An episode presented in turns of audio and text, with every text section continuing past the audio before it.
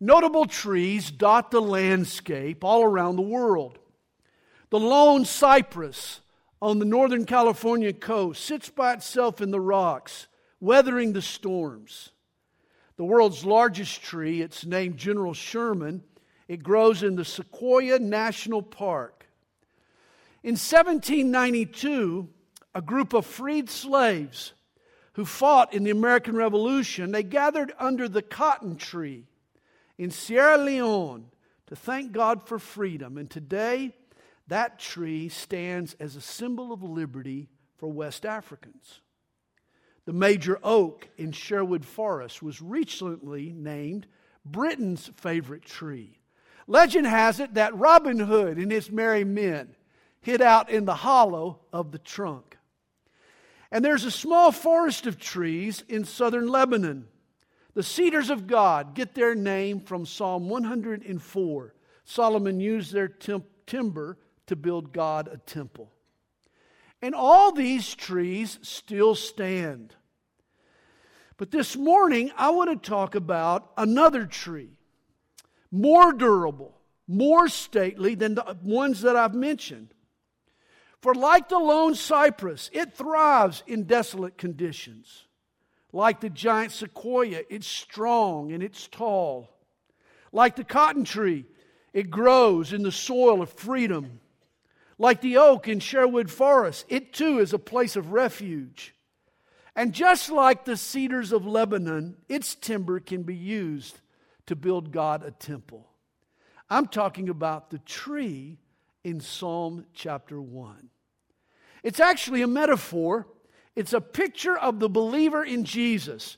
For every Christian should, spiritually speaking, be like a tree planted by rivers of water, our roots deepening, our shoots broadening, and our fruits ripening.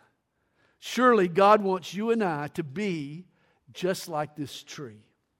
Well, we read about it here in the first three verses of Psalm 1.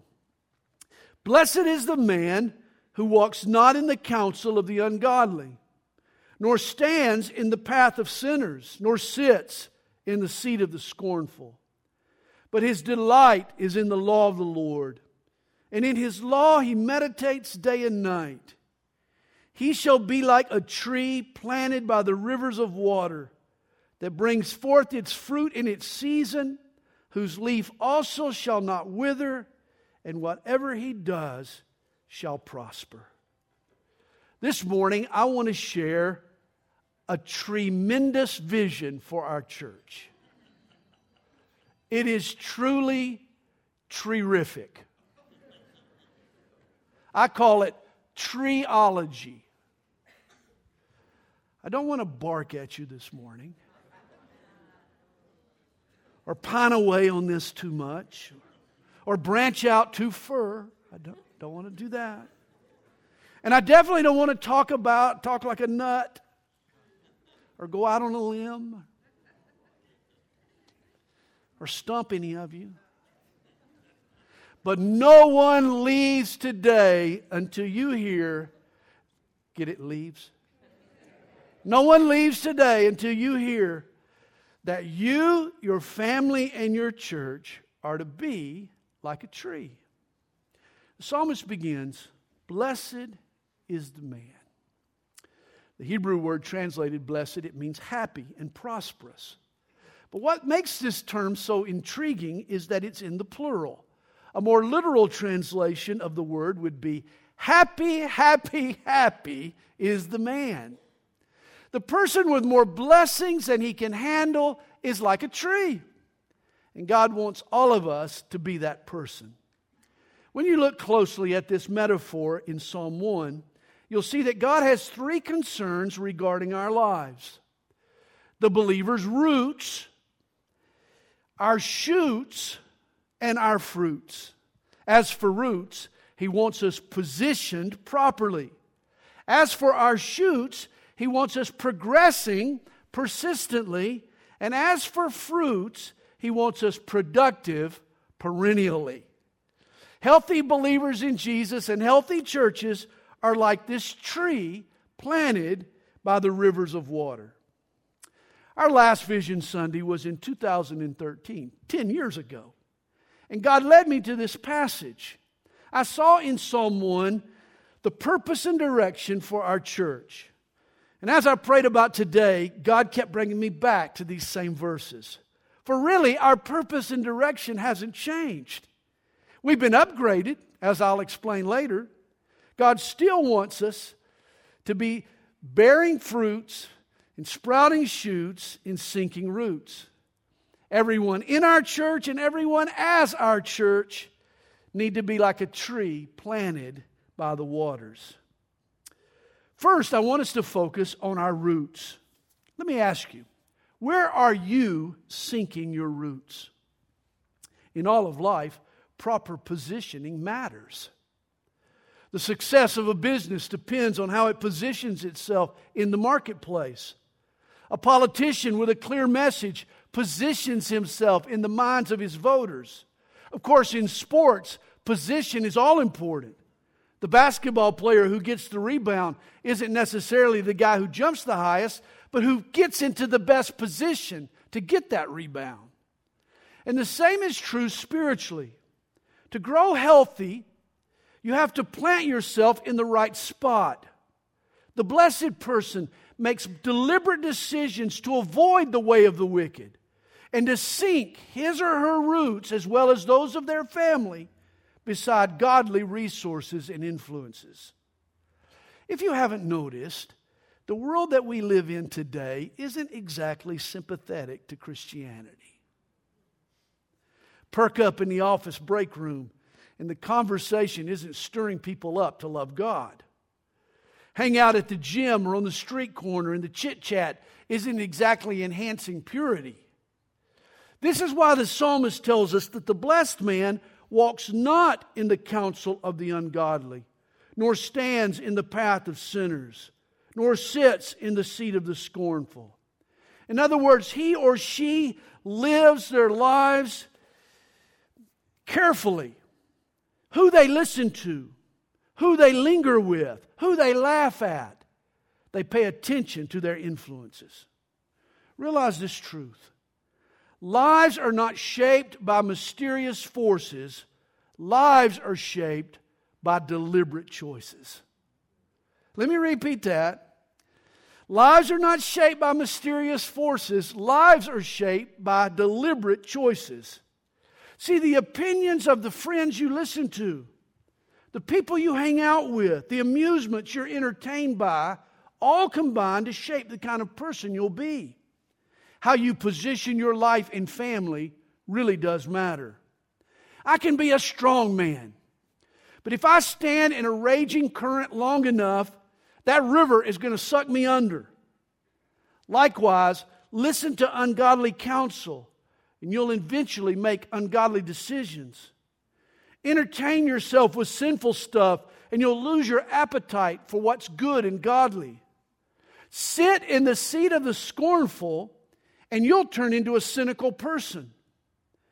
See, we've all seen a great player on a lousy team. He gets dragged down by bumbling teammates.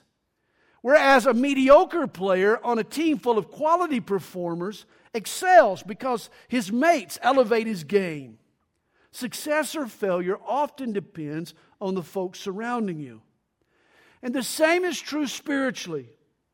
Jesus is at work in every Christian, but where I sink my roots can either undermine or undergird my relationship with the Lord. Smart people properly position themselves to grow. They listen to the right counsel, they linger with the right people, and they laugh with folks who are really having fun. Realize a tree is not a bush or an annual. You know, it's hard to move a tree once it takes root. That's why before you plant, you need to give serious thought to where it belongs. And the same is true of a Christian. Don't just drift with the tides of popularity. Don't just go with the flow.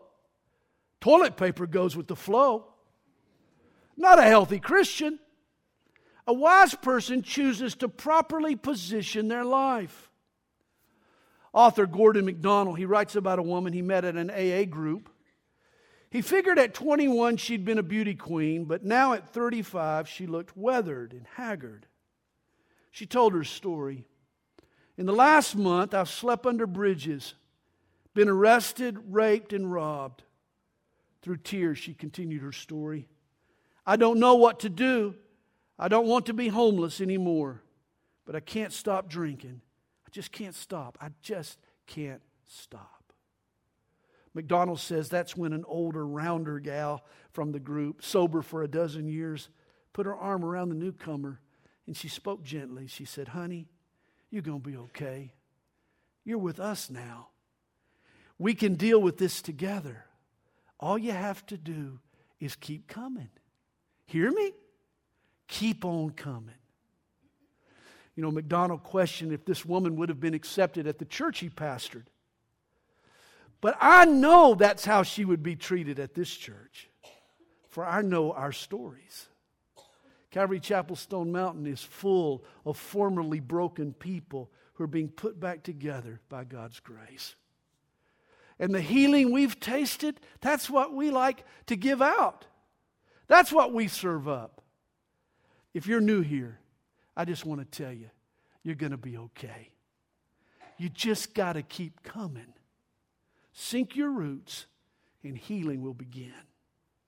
You know, I like this phrase here that the psalmist uses for connecting with other believers.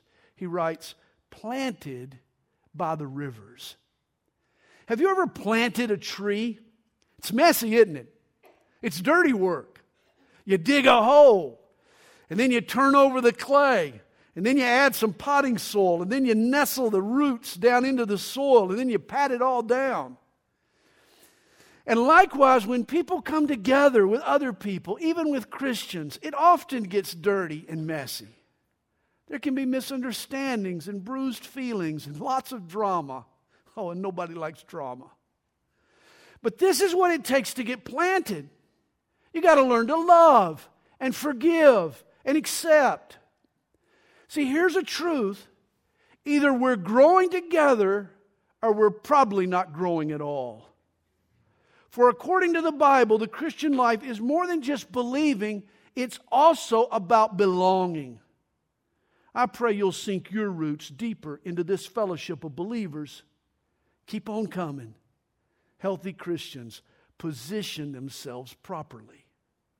But they also progress persistently. Inspect a tree's branches and you'll find shoots, roots, and shoots. Apparently, this tree planted by the river is strong and vibrant and resilient. It never wilts or withers, it's evergreen. This tree avoids periods of dormancy. It's alive year round. The sap is always flowing. This tree is always growing. Even when the winds howl and the trunk creaks, even when the branches are full of ice and snow, this tree continues to grow. Yes, it goes through its seasons, but it never stops growing.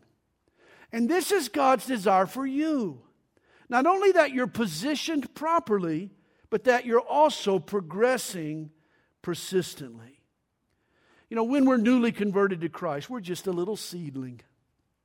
Our branches aren't strong enough to bear fruit yet. The sap has to rise, the limbs have to grow. See, sinking roots is just the first step. Proper positioning is necessary, but there's more. No one becomes godly just by hanging out with other godly people. Holiness isn't like catching a cold, it's not contagious.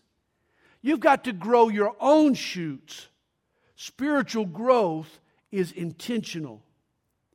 If I ask you the question, how tall does a tree grow? You'd probably want more information. What kind of tree? What kind of soil? What type of climate are you talking about? But you know, there's an easier answer to that question. How tall does a tree grow? As tall as it can. For everything in nature grows to its maximum potential. Trees and bushes and grass. Wow, does my grass grow? But there's one exception. The one living thing that may or may not grow to its potential is people. For humans choose. And sadly, many choose to be less than God desires them to be. Recall, lives are not shaped by mysterious forces, lives are shaped by deliberate choices. Have you made spiritual growth your priority? Are you about sprouting shoots? Notice the psalmist here tells us in verse 2 the happy, happy, happy man delights himself in the law of the Lord, and in his law he meditates day and night. He's made his hope and his fascination the Word of God. He goes through the Bible, and the Bible goes through him. He meditates on it by the light of day and under a lamp at night. Understand, biblical meditation is not the same as Eastern meditation. Rather than put our minds in neutral and repeat rote chants and mantras, the Christian engages his mind. He opens his heart. We mull over what God has said, and his spirit enlightens our understanding. Christian meditation is like a cow chewing its cud. As we roll the Bible over and over in our minds, God's Spirit reveals its application. And it's this immersion in God's Word that causes us to grow. Psalm 119, verse 9, is my life verse. It says, How can a young man cleanse his way? Notice he speaks of the young man, not the grandma, not the toddler, but the hot headed teenage boy. That's the toughest nut to crack. He's the one that needs the heavy duty cleansing. So, what's the answer? Verse 9 concludes by taking heed according to your word. Only the Bible can renew a mind and transform a character and tame a lust and break old habits and create a new outlook and produce sensitivity and spawn self discipline and refocus priorities and grow a vibrant faith. You know, as your pastor, I could get real fancy and try to draw a crowd with more entertaining services. You know, red meat politics, people like that. Conspiracy theories, I'll throw in a few of those. Emotionally driven worship, prophetic speculation, all draw people's attention. Whereas three chapters in First Thessalonians advertised on the marquee doesn't turn a lot of heads. But hey, I'm sick of the shortcuts. I've been walking with Jesus now for 45 years, and I know what it takes for faith to grow. The happy person is he who delights himself in the law of the Lord, and in his law he meditates day and night. Again, spiritual growth is deliberate and it has a rhythm. It's day and night, not overnight, but day and night. It takes daily disciplines. You know, when Moses told Israel to take possession of the land of Canaan, he said in Deuteronomy 7, verse 22, Your God will drive out those nations before you little by little. You will be unable to destroy them at once. Notice God's promise of victory occurs little by little.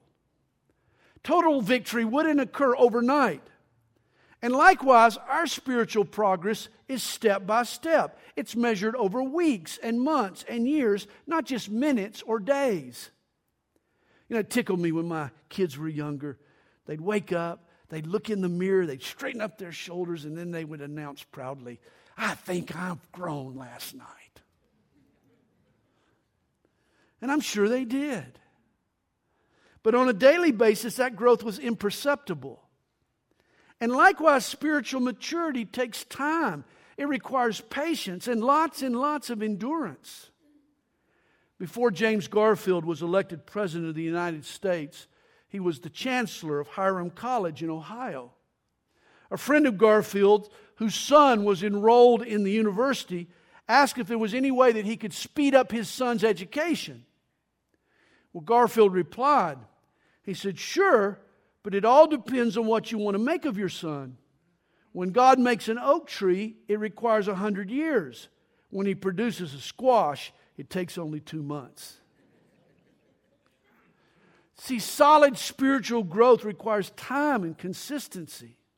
It takes day and night, day and night, day and night. And often we get impatient. Spiritual growth seems oh so slow, but hang in there. You're making progress. Here's a vital principle nothing that doesn't occur daily will ever dominate your life. It's true. It's the day after day that cuts the grooves in our psyche, that forms the habits. Ever hear the 21 day rule? Supposedly, it takes 21 days for a new activity to become a habit.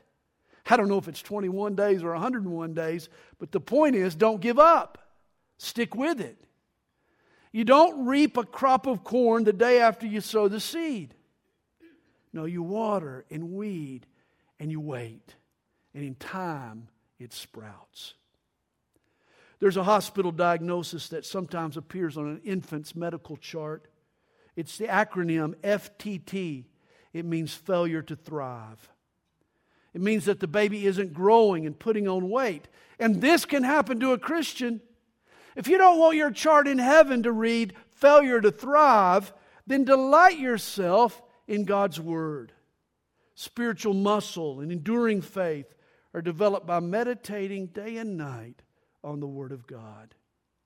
It's my goal and my prayer that everyone who attends Calvary Chapel Stone Mountain will sink deep roots, then sprout big shoots, and then bear delicious fruit.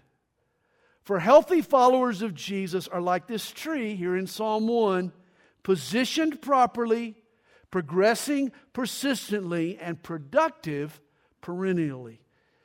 They bear fruit. You remember Jesus and his disciples, they were once walking through Jerusalem when they noticed a fig tree with no fruit. The tree had a trunk as well as plenty of branches, but no leaves. No figs, go figure. And Jesus cursed this figless fig tree. Overnight it shriveled up and died. See, God didn't make fig trees to fill up with leaves and simply stand tall and look green. No, fig trees were created for one purpose to produce figs. And this is true of Christians. How many of you have ever eaten a fruitcake? How many of you ever had fruitcake at Christmas time? Raise your hand. How many of you like fruitcake? Whoops. There are a few weird ones out here.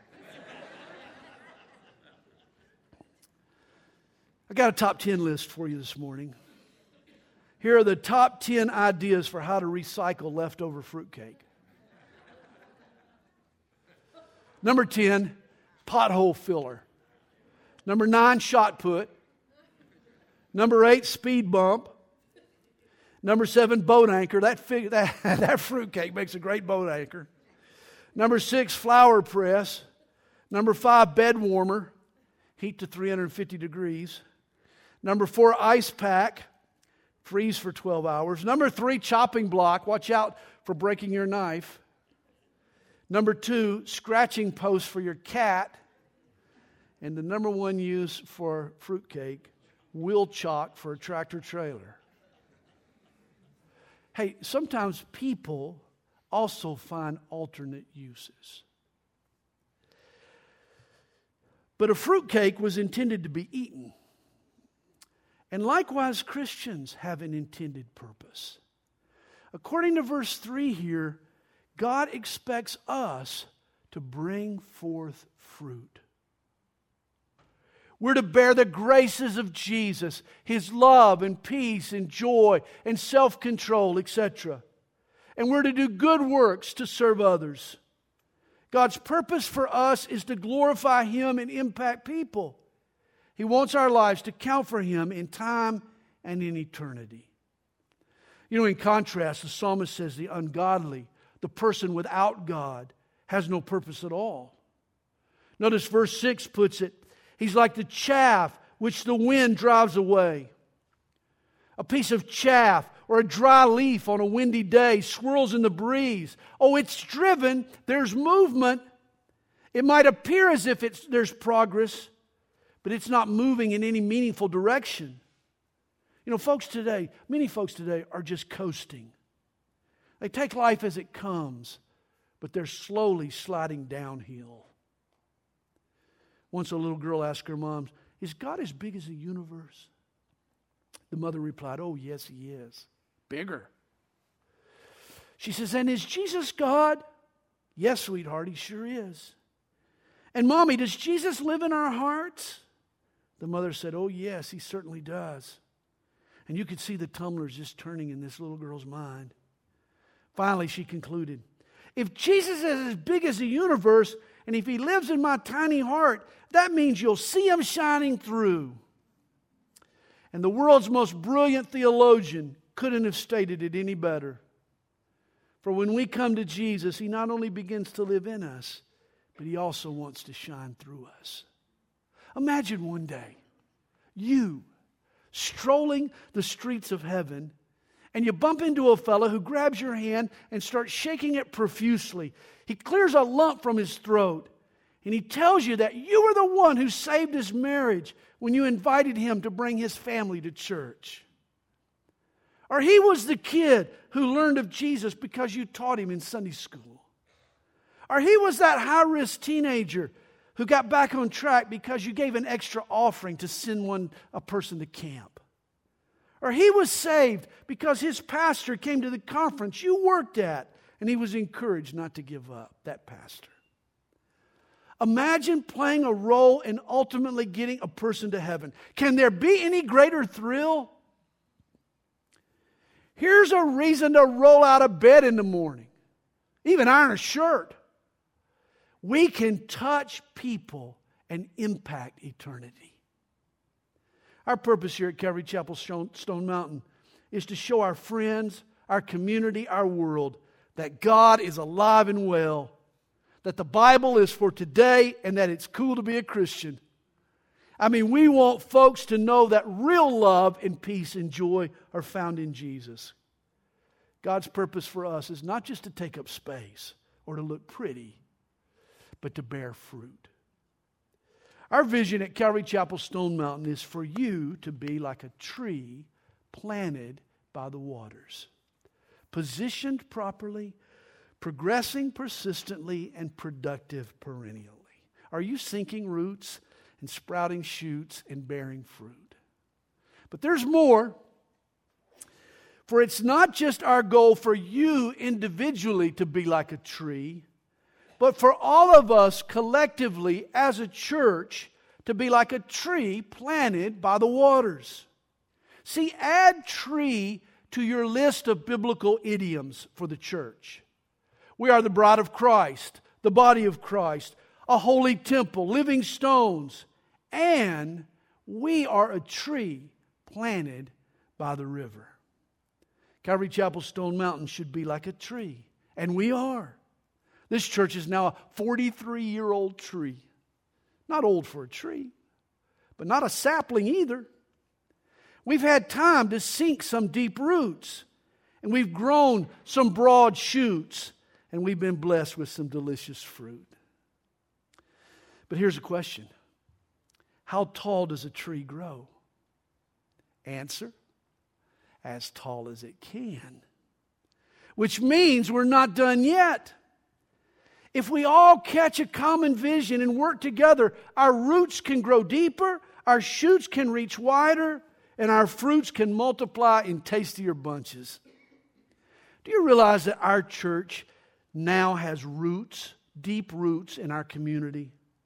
Deep roots that come with a reputation. I mean, recently I got an invite from one of our local high school principals who invited me to attend a meeting of community pastors. Now, I've been to such meetings before, and I always felt like the odd man out. They'd always ask, Well, well who are you? What do you, what, what do you pastor again? But not this time. When I went to this meeting recently, I was the senior guy there. I honestly felt like my perspective was not just tolerated, but valued, believe it or not. And it dawned on me as I was leaving that this new respect I felt was the result of the deep roots that our church has sunk in this community. You know, it used to be I'd tell someone I pastor Calvary Chapel, and a quizzical look would settle over their face. Nine times out of ten, they'd ask, What's a Calvary Chapel? But not today. Now they'll say, Oh, I've heard of that. Or I know somebody who went there. Or I visited there once. The other day I was at the golf course and a man approached me and asked if I would play in his foursome. He then called me by my name, Pastor Sandy. Well, this man, it turns out, was a kid who attended Calvary Chapel Christian School 15 years ago. Our church is no longer the unknown commodity. We finally sunk some roots. You know, in the early years of our church, the closest Calvary Chapel to us was in upstate New York. So when we heard that Pastor Chuck was speaking at their conference, three of us jumped into James's pickup truck and drove to Rochester to hang out with the Calvary guys. All the way up I 75, we rotated. Two of us would sit in the cab of the pickup truck while one of us laid on the air mattress that we laid out in the back, in the bed of the trunk. Hey, we were desperate for fellowship. But now, fast forward 40 years, and new Calvary chapels are starting up around us. Yet today, there is a tree planted by the rivers of water where they can come and find refreshment. Calvary Chapel Stone Mountain is that tree. And desperate brothers now jump in their pickup truck and drive to Lilburn, Georgia, no less, to tap into our roots. In fact, there's not a week that goes by that someone doesn't, we don't get a call from some pastor with a need or a question or ask for advice.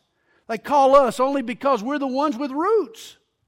We've been here a while. And whatever it is they're facing, we probably faced as well.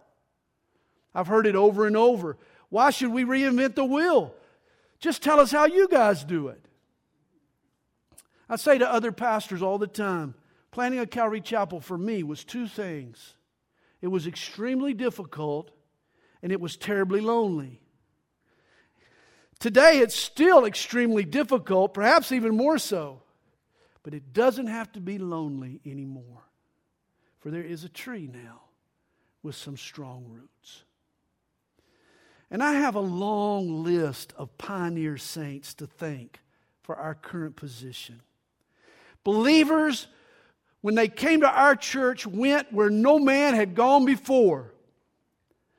Did you know our first five years we met in a warehouse without central heat? On a morning like this, it would have been chilly in here. We warmed the place with construction blowers. We had about three or four of them spread out around the warehouse. We were filled with the fresh wind of the Holy Spirit and the fumes of kerosene. Folks even put up with the long winded ramblings of a young pastor still learning from his mistakes. All he had going for him was his faithfulness to God's Word. You see, the people who came to Calvary Chapel Stone Mountain in those days did so not because of what it was, but because of what it could be. All we had was a vision, but we believed and supported that vision. And I'm talking to some of you this morning. Thank you, thank you, thank you for seeing that vision. Together, we've sunk roots that now has this church strategically positioned to make a vital impact. And Calvary Chapel Stone Mountain has sprouted shoots. Our ministry continues to grow and expand. The Lord is adding to our church and multiplying our ministry both inside and outside of the four walls. I teach at conferences and retreats across the country. Radio stations are adding us to their lineup for free. We're on multiple internet outlets. Pastor James sits on the board of several Calvary chapels and lends his wisdom. Kathy and Allie get invited to ladies' events. Matt is a leader of other worship leaders. Calvary Chapel Christian School this past year had a full enrollment. Ministries for men, women, youth, children, singles, married with kids, free indeed, helping hands, the old farts. Oh, I mean, the old folks. they happen regularly. We touch hundreds of lives in meaningful ways every week. It's like the tree behind the clubhouse at the Augusta National Golf Course. It's called the Big Oak Tree. It's 150 years old, and its multiple limbs stretch out in all directions. And for one week each year, the golf world all gathers in its shade. Reporters and sports writers and players and coaches and PGA officials all hobnob under its branches. And our church is like that big oak tree. For one week in July every year, 500 teenagers from smaller Calvary chapels all over the Deep South come to an event unavailable to them at their church. It's funny, wherever I go now, I have adults that come up to me and tell me they attended the youth conference back in fill in the blank, and their life was changed. Then, for a week in September, again, we turn into the big oak tree. Weary pastors come and fellowship and renew their devotion to the Master in the shade of this church. Watch them. They drag in burned out, but they leave fired up. They're refreshed mostly by the way you serve them. It happened again this January when we had a worship conference here. Worship leaders gathered, some even from California. They told us it was the best conference they've attended. It blew my mind. Calvary Chapels began in Southern California. For years, I would go to California to be refreshed. Now, Calvaries from California are coming under our big oak tree to enjoy some refreshment. We've sprouted shoots. With the addition of our cabin up on the hill, we're again sprouting new shoots.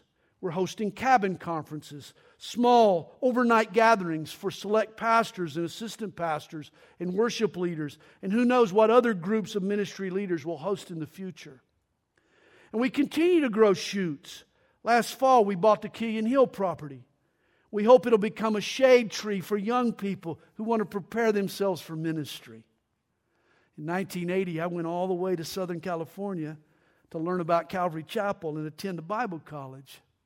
How cool it would be if now we could plant a Calvary Chapel Bible School here in Georgia. We're like a tree stretching out our limbs. Realize every church has a specific calling from God. No matter its size, all churches have limited resources, but face unlimited needs and opportunities. Thus, we all need specific vision from God. We need to know our niche where to put our time and energy and effort. Some churches major on foreign missions or urban outreach or Christian education. And hey, we want to be active in all those areas. But over the years, God has used our church most effectively to minister to ministries. God has positioned us to encourage other church leaders. And to me, this is exciting. It's exponential ministry. For when we encourage a pastor and his wife, we're ultimately encouraging the entire church that he pastors.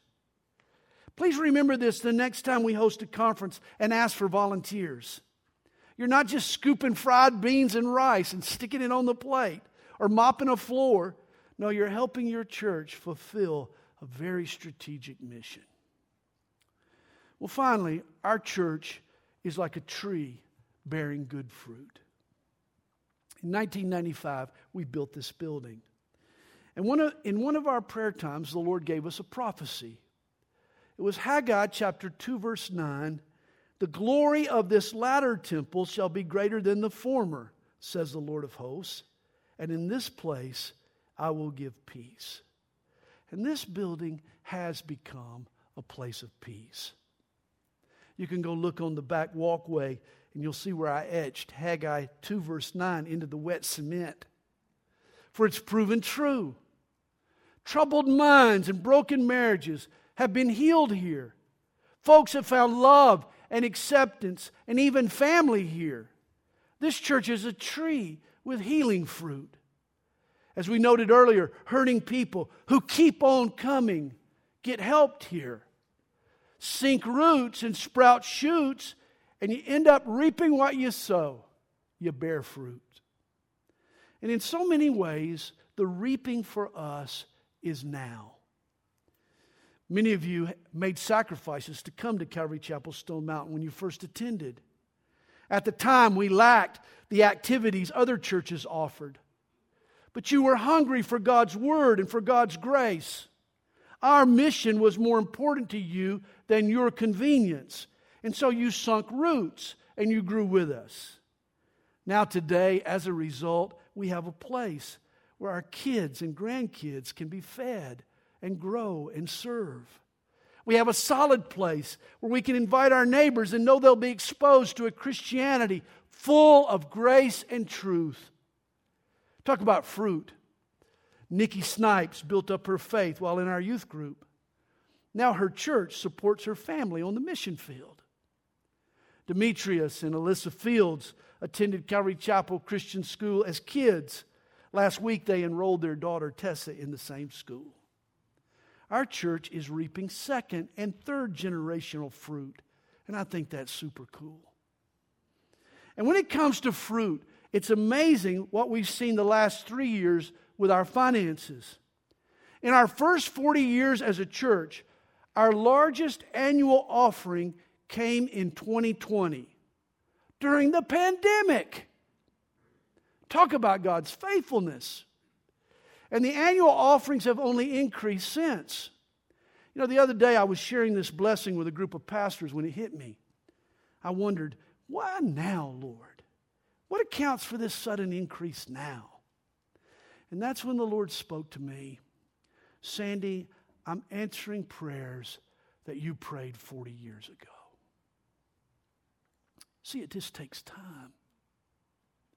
But by sinking roots and sprouting shoots, you end up bearing fruit.